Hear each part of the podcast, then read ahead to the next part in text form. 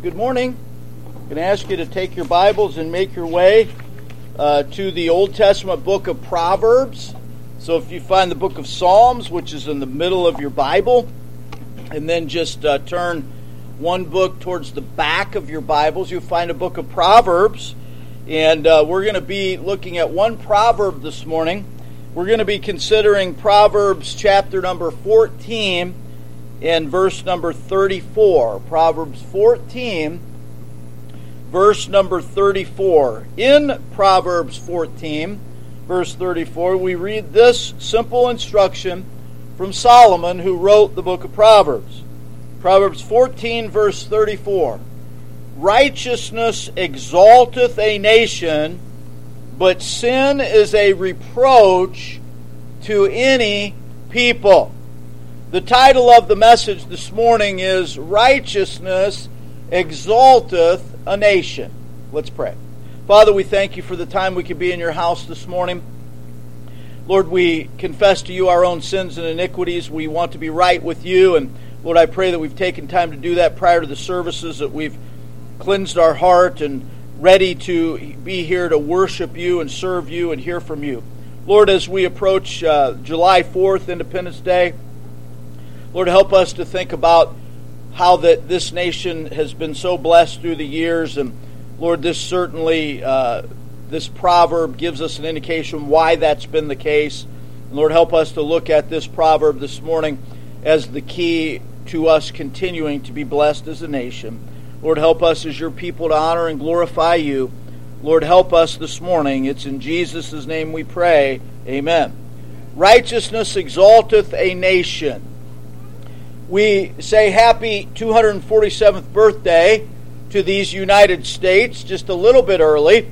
Tuesday is Independence Day. It is a day to celebrate the birth of this great nation.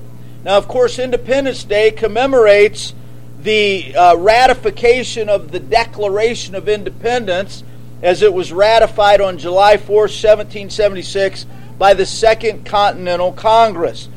The Declaration of Independence is the founding document of the United States, and it was signed by 56 delegates to the Second Continental Congress. And if you look up the history of these men, they sacrificed everything uh, their, their possessions, their prestige, in some instances, their lives so that they might sign off on this founding document of the United States. And then you know, I trust, I've actually read the Declaration of Independence to you uh, in years gone by, but perhaps the most noted, the most noted uh, excerpt from the Declaration of Independence is this: We hold these truths to be self-evident that all men are created equal, that they are endowed by their Creator with a capital C with certain unalienable rights, that among these are life, liberty, and the pursuit of happiness.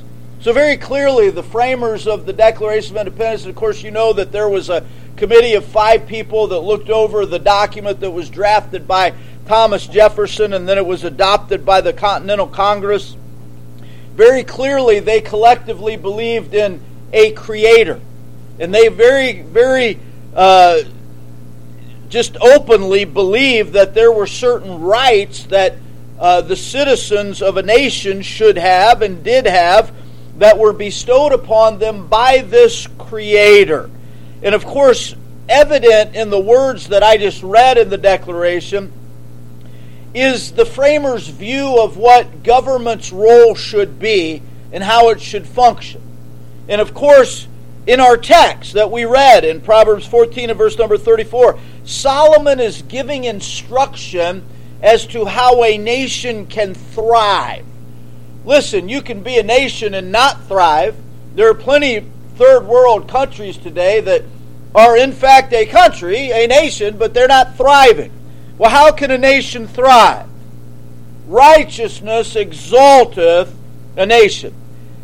A nation thriving is contingent on practicing righteousness and, yes, putting away sin.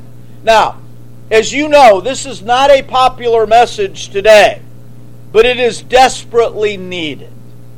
We, as the Lord's people, need to think about what Solomon writes in Proverbs 14, verse 34 that righteousness exalteth a nation. Now, as we think of our freedoms that we enjoy and the benefits of being a citizen of these United States, we must ponder God's Word. Righteousness exalteth a nation.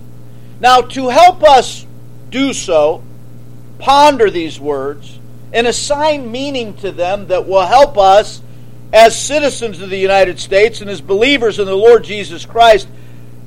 I want us to see that the text verse gives rise to three questions. Three questions. Here they are. The first question What is righteousness? What is righteousness? So, we will give you a definition. What is righteousness? We'll see its definition.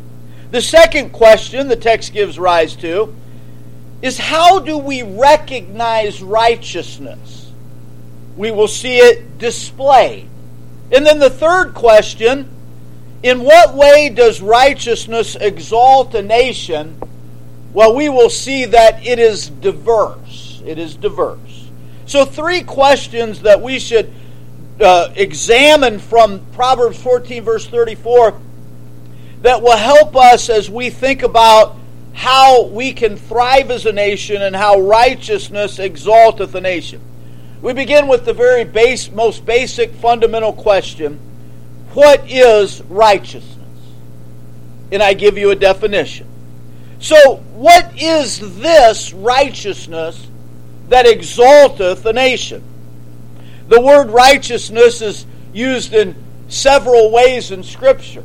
And of course, you and I can't be saved without having the righteousness of Christ imputed unto us so that we stand right before God. That's not the righteousness that Solomon is writing about here as it pertains to righteousness exalting a nation.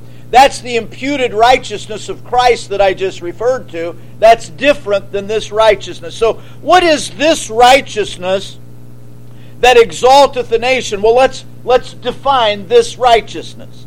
The Hebrew word in verse 34, righteousness, literally means justice, and it is translated multiple times in your Old Testament, in your English Bible, it is translated justice. In fact, there are really only two ways that it's translated. It's translated either righteousness or justice. And so it means justice. It means rightness. Rightness. What is right? That's righteousness. And then, thirdly, it is described and defined as moral virtue. This is the righteousness that Solomon is writing about when he says that righteousness exalteth a nation, justice, rightness, and moral virtue exalt a nation. Now let's go a little bit further, right? I said to you that the definition of righteousness is justice. Well, what is justice? Justice is very clearly and very succinctly described and defined for us in the Word of God as what is morally or legally right. What is morally or legally right. Justice differs from judgment because judgment is a verdict or sentence based on what is morally or legally right. And so, as we think about these further definitions, we can deduce that righteousness is justice as it is judged by our leaders and by our citizens as to what is morally or legally correct, and that we as a nation practice that individually and collectively. Solomon is referring to righteousness as it is practiced by a government. Righteousness exalteth a nation. What is morally right and legally right? What is practiced as far as judgments go by a government that is what Solomon is referring to. And when a true nation's citizenry, uh, righteousness is true, when a nation's citizenry, citizenry will practice justice, judgment, and moral virtue towards one another. In other words, you could have a government that is standing for righteousness, but if its citizenry is not practicing righteousness, you don't have a you don't have a situation where righteousness is going to exalt a nation. In that situation, righteousness is perverted. And so we're talking about this first question that is is is is posed here in uh, Proverbs 14 and verse number 34. We're talking about righteousness exalteth the nation. What is righteousness? We're giving you a definition. So, having defined righteousness, we now move to, in, in answering this question, what is righteousness? We now move to the discovery of righteousness. It's one thing to know what righteousness is, but but where do we discover righteousness? What is morally and legally right? What is justice? Well, let me ask you this. What is the basis of moral righteousness? Here's where our nation has a problem today. Because most people think that the basis of moral righteousness is whatever an individual believes. And the problem with that is that you have individuals that have varying degrees of what is right. In fact, if you were to talk to some of the more notable serial killers in the history of the United States, many of them didn't think that what they were doing was wrong. Particular, and I don't want to get too graphic this morning, but in particular, when you have certain criminals that focus their conduct on a certain segment of society, and let's just say this morning, you know, prostitutes. Some of these serial killers actually thought that they were doing society a favor by getting rid of these prostitutes. Is that morally right because the criminal said and thought that it was morally right? Do you see what I'm driving at? There has to be a basis for our moral righteousness. There must be a basis further for our legal righteousness.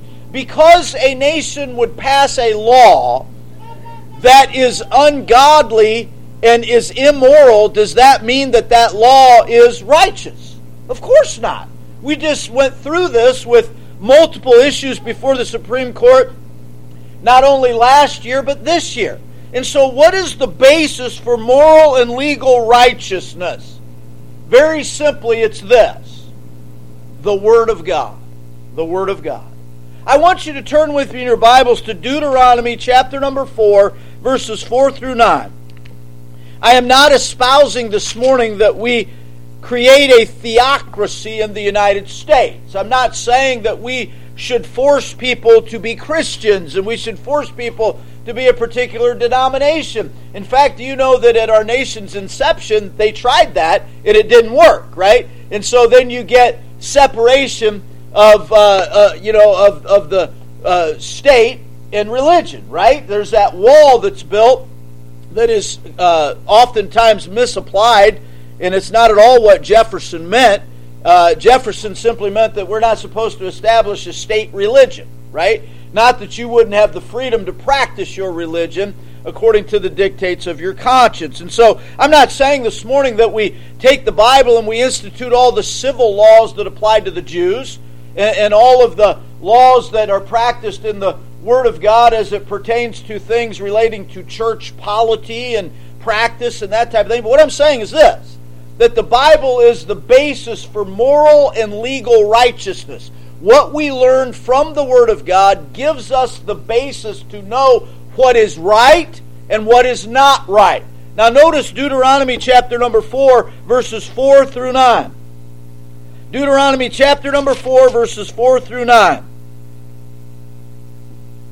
Actually, let, let's just go back. I was trying to limit what I read this morning, but I think it's appropriate to go back and, and, and see the context. And so we're going to begin in verse number 1. Deuteronomy chapter 4 and verse number 1, the Lord writes through Moses Now therefore hearken, O Israel, unto the statutes and to the judgments which I teach you for to do them, that ye may live and go in and possess the land which the Lord God of your fathers giveth you. Ye shall not add unto the word which I command you, neither shall you diminish aught from it that ye may keep the commandments of the Lord your God, which I commanded you. Your eyes have seen what the Lord did because of Baal Peor, For all the men that followed Baal Peor, the Lord thy God hath destroyed them from among you. Now watch verse 4.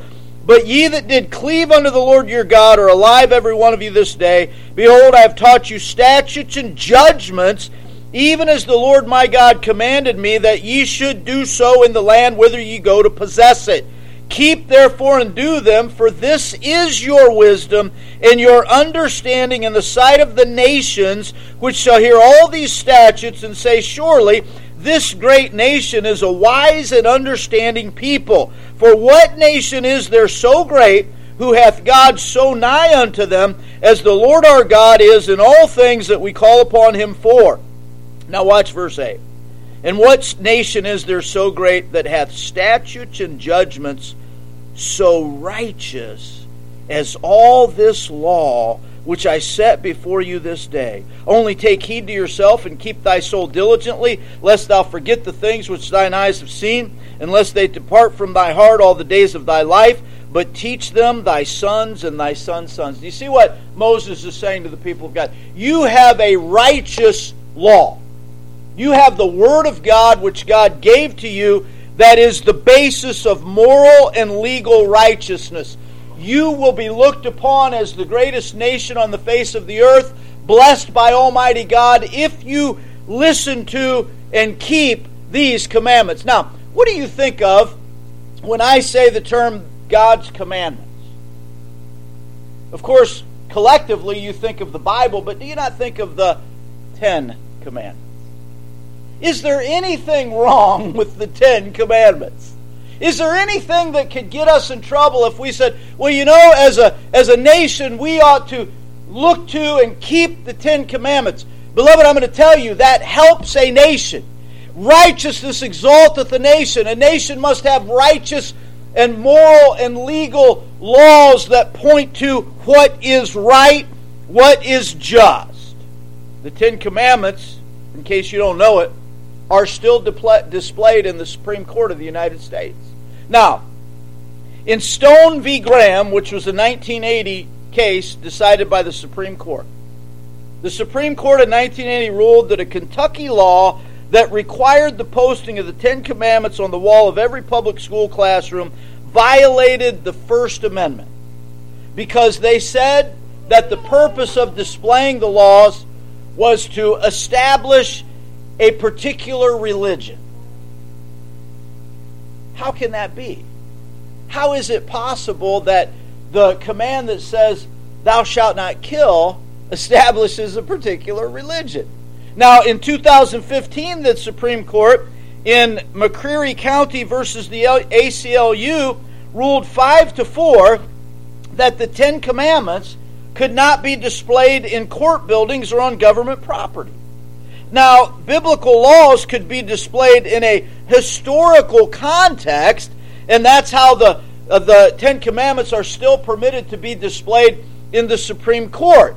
But they could not be displayed, as was the case here in this uh, particular uh, case before the Supreme Court where uh, Kentucky displays, they violated the Establishment Clause of the First Amendment because uh, the Establishment Clause prohibits governments from endorsing or supporting one religion above another.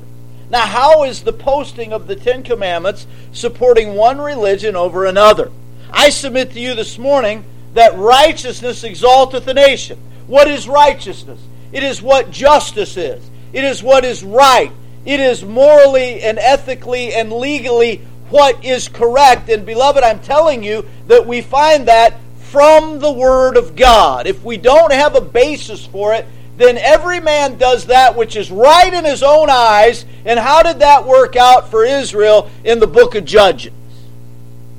Our founding fathers believed in the importance of the Holy Scriptures as the basis for what is morally and legally correct. Benjamin Franklin, who was a signer of the Declaration of Independence, wrote a letter to Ezra Stiles, who was the president of Yale University. He wrote this letter in 1790, and Franklin, who is often referred to as a deist or an unreligious individual, said in this letter As to Jesus of Nazareth, my opinion of whom you particularly desire, I think the system of morals and his religion, as he left them to us, is the best the world ever saw or is likely to see. Now, what is he saying? He's saying that the morals and the religious system that Jesus founded is found in the Word of God. How else do we know about it? And so Franklin believed that we ought to use this system of morals. John Adams, the second president of the United States, who also was a signer of the Declaration of Independence, famously wrote The Bible contains the most profound philosophy, the most perfect morality, and the most refined policy that was ever conceived upon earth. John Quincy Adams, his son, wrote The Bible is of all books in the world that which contributes the most to make men good, wise, and happy. And then Elias Boudinot, who was a founding father and subsequently served as the president of the Continental Congress, wrote this Were you to ask me to recommend the most valuable book in the world, I should fix on the Bible as the most instructive, both to the wise and the ignorant. These men understood the importance of having a basis for moral and legal rightness or righteousness. And beloved, they all agree that it was found in the Word of God, the Bible. And so we can't talk about righteousness this morning if we say, well, you know what? I believe that righteousness exalteth the nation, but I, won't, I don't want to hear anything about the Bible, then we might as well fold up and go home. The Bible is the basis of righteousness righteousness exalteth a nation. And so, what is righteousness? We've defined it for you. The second question our text poses is how do we recognize righteous? Righteousness. And here we want to think about its display, the display of righteousness. How can we know true righteousness is present in our nation? How can we know that? Well, first of all, we know it in this way when our government fulfills its responsibility. When our government fulfills its responsibility. Turn with me in your Bibles to the book of Romans. And in particular, and you, you'll recognize these verses this morning, in particular, we're going to turn to the 13th chapter of the book of Romans. How do we recognize righteousness in our nation? How is it displayed? It is displayed when our government fulfills its responsibility, and that relates first of all to the proper conduct of government. The proper conduct of government. Now read with me Revelation or Romans chapter number 13 verses 1 through 6. Romans 13, 1 through 6. Let every soul be subject unto the higher powers, for there is no power but of God the powers that be are ordained or appointed of God. And so in verse 1, Paul is making the point that human government is ordained or appointed of God. In other words, God wants us to have government. He doesn't want anarchy here on the earth. He doesn't want conditions to exist like consisted in the days existed in the days of the judges where every man did that which was right in his own eyes because there was no king. God wants government. He says that government is appointed or ordained by him. And then notice verse 2. Whosoever therefore resisteth the power resisteth the ordinance of God, and they that resist shall receive to themselves damnation or punishment. It's not talking about eternal damnation in hell, he's talking about punishment by the powers that be. For rulers, verse 3 For rulers are not a terror to good works, but to the evil. Wilt thou then not be afraid of the power? Do that which is good, and thou shalt have praise of the same. Well, what is good? What is good? What is good is what is righteous. And what is righteous is determined by the Word of God, as what is morally, legally, and ethically righteous. And so, do that which is good, and thou shalt have praise of the same. For he is the minister of God to thee for good, but if thou do that which is evil, be afraid. For he beareth not the sword in vain for he is the minister of God, a revenger to execute wrath upon him that doeth evil. Wherefore ye must needs be subject, not only for wrath, but also for conscience sake. For this cause pay you tribute also, for they are God's ministers, attending continually upon this very thing. Beloved, I don't know if you understand this, but in verses 1 through 6, Paul is giving us an outline of what government is for. What is the proper role of government? Well, if we're going to see righteousness displayed in our nation, our government must fulfill its responsibilities by proper conduct. What is the role of government? The role of government is to protect the population from domestic and foreign harm, give the population safety and security. And how about this? Why don't we go back to the source document for this government, the founding document of this government, which is what? The Declaration of Independence. Listen to this as uh, verbatim, I, I recite this verbatim from the Declaration of Independence. That to secure these rights, I already read to you about the rights, life, liberty, and the pursuit of happiness, right? So the, the framers write that to secure these rights, governments are instituted among men. Government is instituted to make sure that our rights are not infringed upon, especially by the government. So the, that to secure these rights, governments are instituted among men, deriving their just powers from the consent of the governed. That whenever any form of government becomes destructive of these ends, it is the right of the people to alter or to abolish it and to institute new government, laying its foundation on such principles and organizing its powers in such form as to them shall seem most likely to affect their safety and happiness. What is the role of government? To protect us and leave us alone that we might secure our own happiness. That's the role of government. The role of government is not to stand over us like a big brother and tell us what we can and can't do. Government is supposed to formulate righteous and moral laws for the protection of the citizenry. Can you tell me who is coming across the southern border? Can you tell me that? You say, what does that have to do with what we're talking about? The role of the government is to protect the population. And we have an open border where who knows who is coming across that border. Proper conduct of the government. Have you seen any reports of crime in New York City, San Francisco, Los Angeles, or Chicago? Come on, people. Righteousness exalteth the nation. How do we know righteousness is displayed? When our government is fulfilling its responsibility. The government's role is not to give you a handout. The government's role is not to provide you with your sustenance so that you can exist. Did you notice the reaction to the Supreme Court's decision this past week on student loan debt relief. I, I read this to Darlene. Some idiot lawyer, yes, there are idiot lawyers. I hope I'm not one of them, okay? Some idiot lawyer is, goes online complaining on social media about the fact that she still has to pay $200,000 for her law school debt. The only problem is that last year her and her husband bought a $1.2 million home. Come on. Are you kidding me? It's our job to pay for your student loan debt. You know what? I, most of us here, Brother Steve, I, I, know you already had your degree when you went in, but Jim, you got your degree after you were in the Air Force. You know how I went to law school? Because I had my VA uh, GI Bill. Is anybody going to repay me for that? Our nation today, and by the way, I don't expect any repent. That was enough.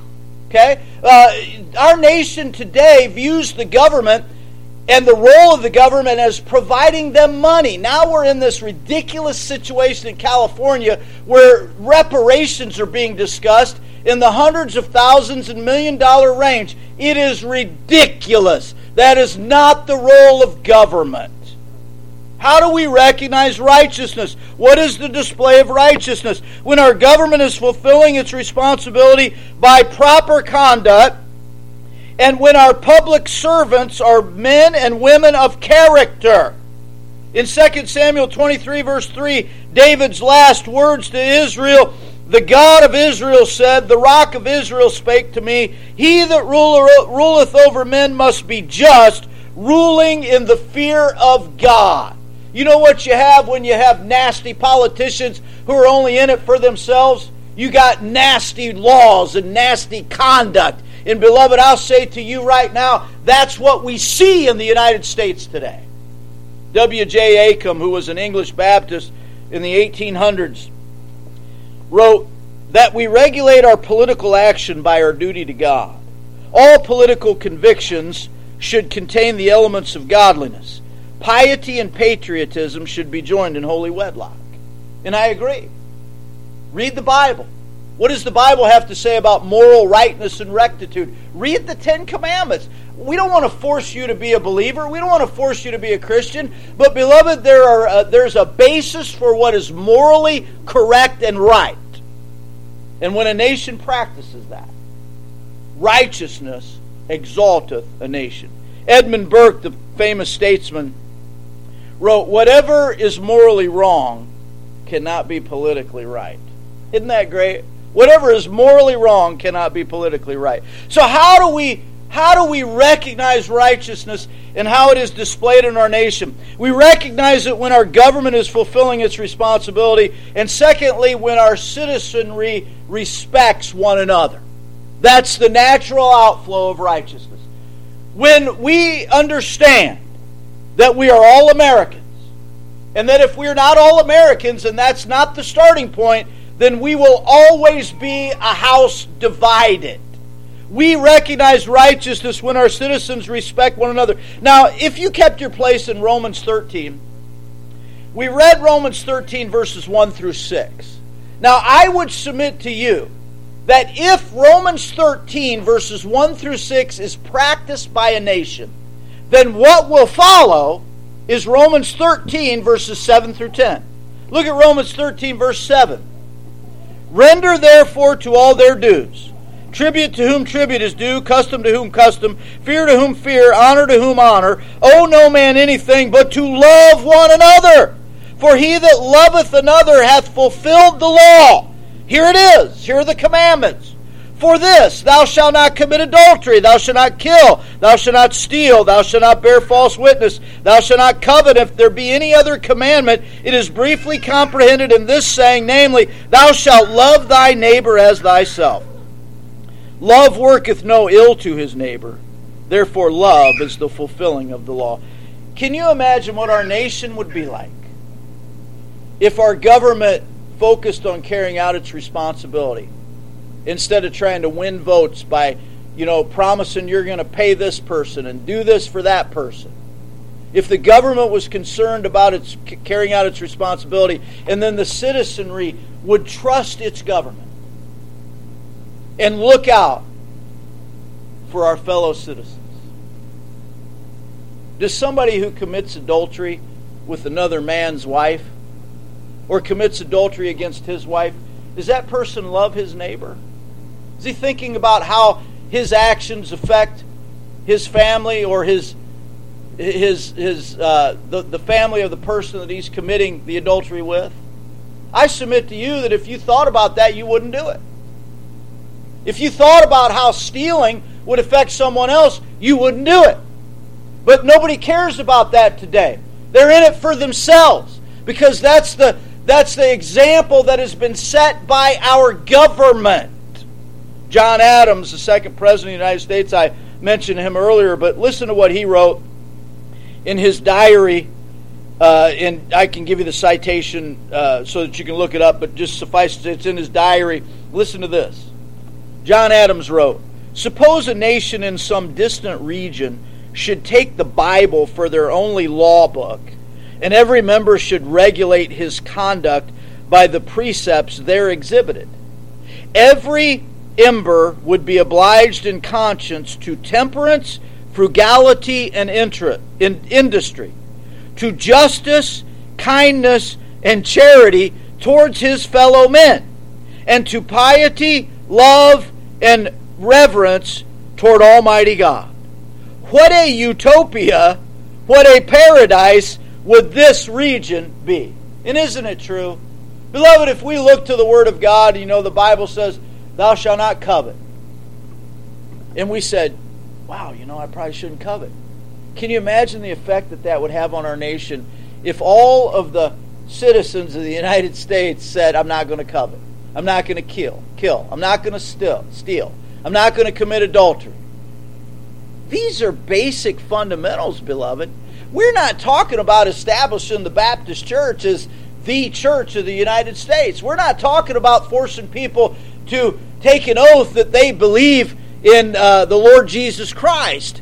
We're not talking about any of that. We're talking about a basis of morality contained in the Word of God, and you might call them the Ten Commandments. Uh, the, the rules of morality extend far beyond the Ten Commandments. But we're talking about righteousness exalting a nation. How do we see it displayed? When our government is fulfilling its responsibility and when our citizens respect one another.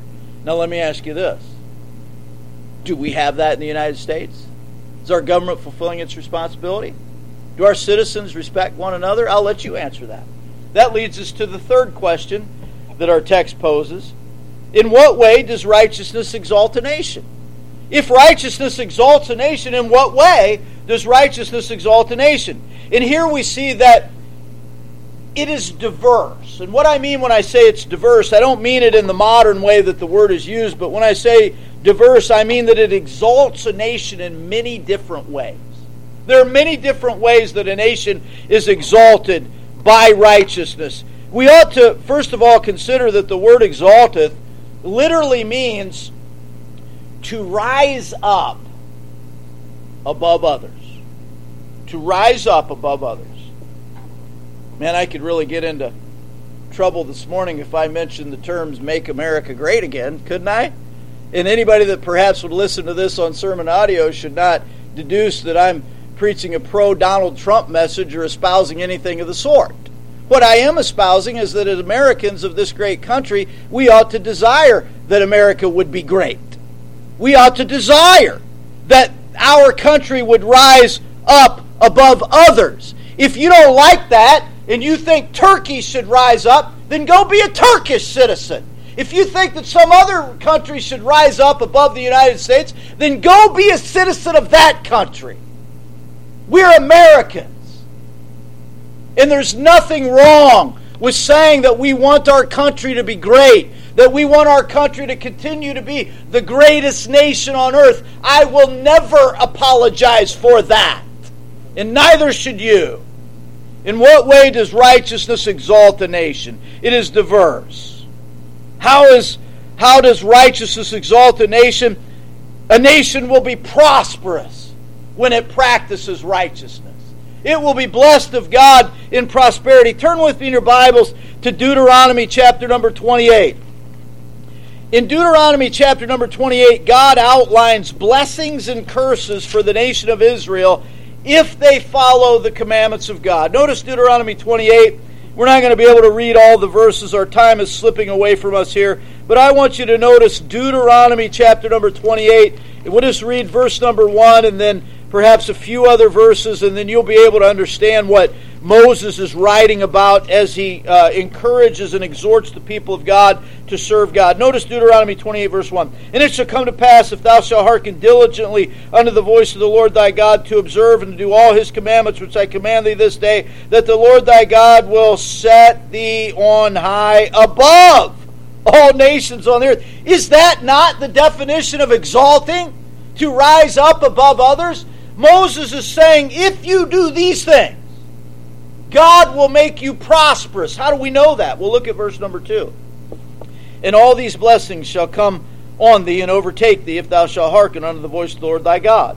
Blessed shalt thou be in the city, and blessed shalt thou be in the field. Blessed shall be the fruit of thy body, and the fruit of thy ground, and the fruit of thy cattle, the increase of thy kind, and the flocks of thy sheep. Blessed shall be thy basket and thy store. Blessed shalt thou be when thou comest in, and blessed thou shalt be when thou goest out. What is he saying? He's saying that you will be prosperous. Righteousness exalteth a nation. In what way? A nation will be prosperous and blessed by God. And how about this? A nation will be prevailing. We will not be defeated by our enemies and by our foes. I got to tell you what's going on right now with the President of the United States is a shame. How are we not investigating somebody who was complicit with Ukraine and China and perhaps other nations? How are we not investigating that? We will be prevailing amongst our enemies. Notice here in Deuteronomy chapter number 28, verse number 7. Deuteronomy 28, verse 7 The Lord shall cause thine enemies that rise up against thee to be smitten before thy face. They shall come out against thee one way and flee before thee seven ways. It's talking about prevailing. In what way does righteousness exalt a nation? Well, it's diverse. There's many ways. By prosperity, by prevailing. And then thirdly, and I cut this short this morning for time's sake, by producing preventive measures by producing preventive measures. In other words, when we practice righteousness as a nation, and we see that God is exalting our nation, we say, you know what, we want this to continue. We want to continue to be blessed of God. How do we continue to be blessed of God? By following the moral rectitude and rightness that got us to the point where we are blessed by God. Now that brings us to the second phrase in Proverbs 14, verse 34, that we haven't addressed yet, but I want to address it here briefly. Notice in Proverbs 14, verse 34 Righteousness exalteth a nation, but sin is a reproach to any people. It's a contrast. When a nation practices righteousness, that nation rises up above other nations, they are blessed by God. But when a nation practices sinful, shameful, debauch, immoral activities, that nation is a reproach. And the word reproach literally means reproof or shame. How is America viewed today? Do you think foreign leaders fear America? What do you think other nations think of when they see our president talking? Or, forgive me, trying to walk up the steps of Air Force One? Or across the stage? Or appearing on a news show where he's interviewed and he just gets up and walks off? We're a reproach. Sin is a reproach to any people. When sin, debauchery, immorality are rampant, we pay as a nation. I've been trying to give you examples of the state of affairs in our nation. A few weeks back, the White House hosted special events for Pride Month. You know, we have one day, Memorial Day, that recognizes the sacrifice of all those that served in uniform and gave their life for our nation. We have a whole month for homosexual and, and, and, and, and transgender people. We have a whole month. It's Pride Month. Okay? The, the White House hosted a special ceremony on June 10th for their Pride Month celebration on the south lawn of the White House. Transgender advocate Rose Montoya, I don't know what his real name is, and two others had the decency to pull up their shirts and flash their fake breasts And at that ceremony, the Progress Pride flag, and by the way, you want to be you want to you want to do some research. Did you know that there's not only a Pride flag, but there's a Progress Pride flag, and they're different. And the Progress Pride flag is imminently displayed at the White House in between two United States flags. At New York City's annual Drag Queen Parade on June 24th. There was a group of hundreds of drag queens and other members of the LGBT community. They marched through New York City's Tompkins Square Park, kicking off New York City's Pride weekend. Here's what they chanted We're here, we're queer, we're coming for your children. You can Google it and watch it. Now, as, as offensive as that is, it shouldn't surprise you because they've always been coming for your children. They've always been coming for your children. This is where we are at as a nation. I'm not trying to be Debbie Downer today, but righteousness exalteth a nation. Are we a righteous nation? How is it possible that this type of activity can be tolerated from the leader of the free world? espousing this from the White House. Our founding fathers knew the risks of forsaking God and His law. Thomas Jefferson, of course, you know, the third President of the United States, the drafter of the Declaration of Independence and signer of the Declaration of Independence, wrote, God who gave us life gave us liberty. And can the liberties of a nation be thought secure when we have removed their only firm basis, a conviction in the minds of the people that these liberties are of the gift of God? That they are not to be violated, but with his wrath. Indeed, I tremble for my country when I reflect that God is just, that his justice cannot sleep forever. He understood that sin is a reproach to any people. In what way does righteousness exalt a nation? There are many ways. One way is it produces preventive measures. The people say, you know what, if we want to continue to be blessed of God Almighty, we cannot continue down this path. And yet, what do we do? We continue down the same path. May God have mercy on us.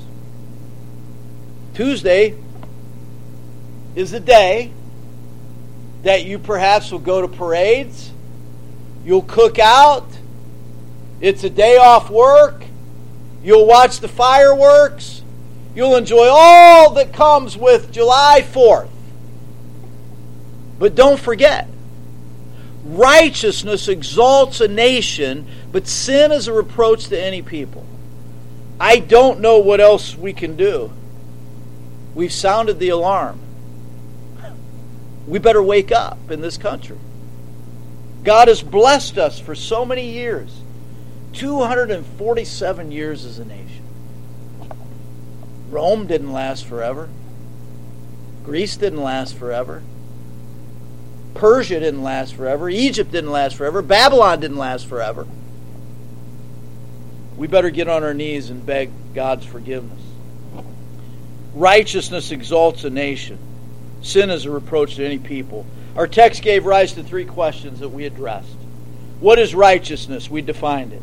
How do we recognize righteousness? We saw how it's displayed. And then, thirdly, in what way does righteousness exalt a nation? We saw it's diverse.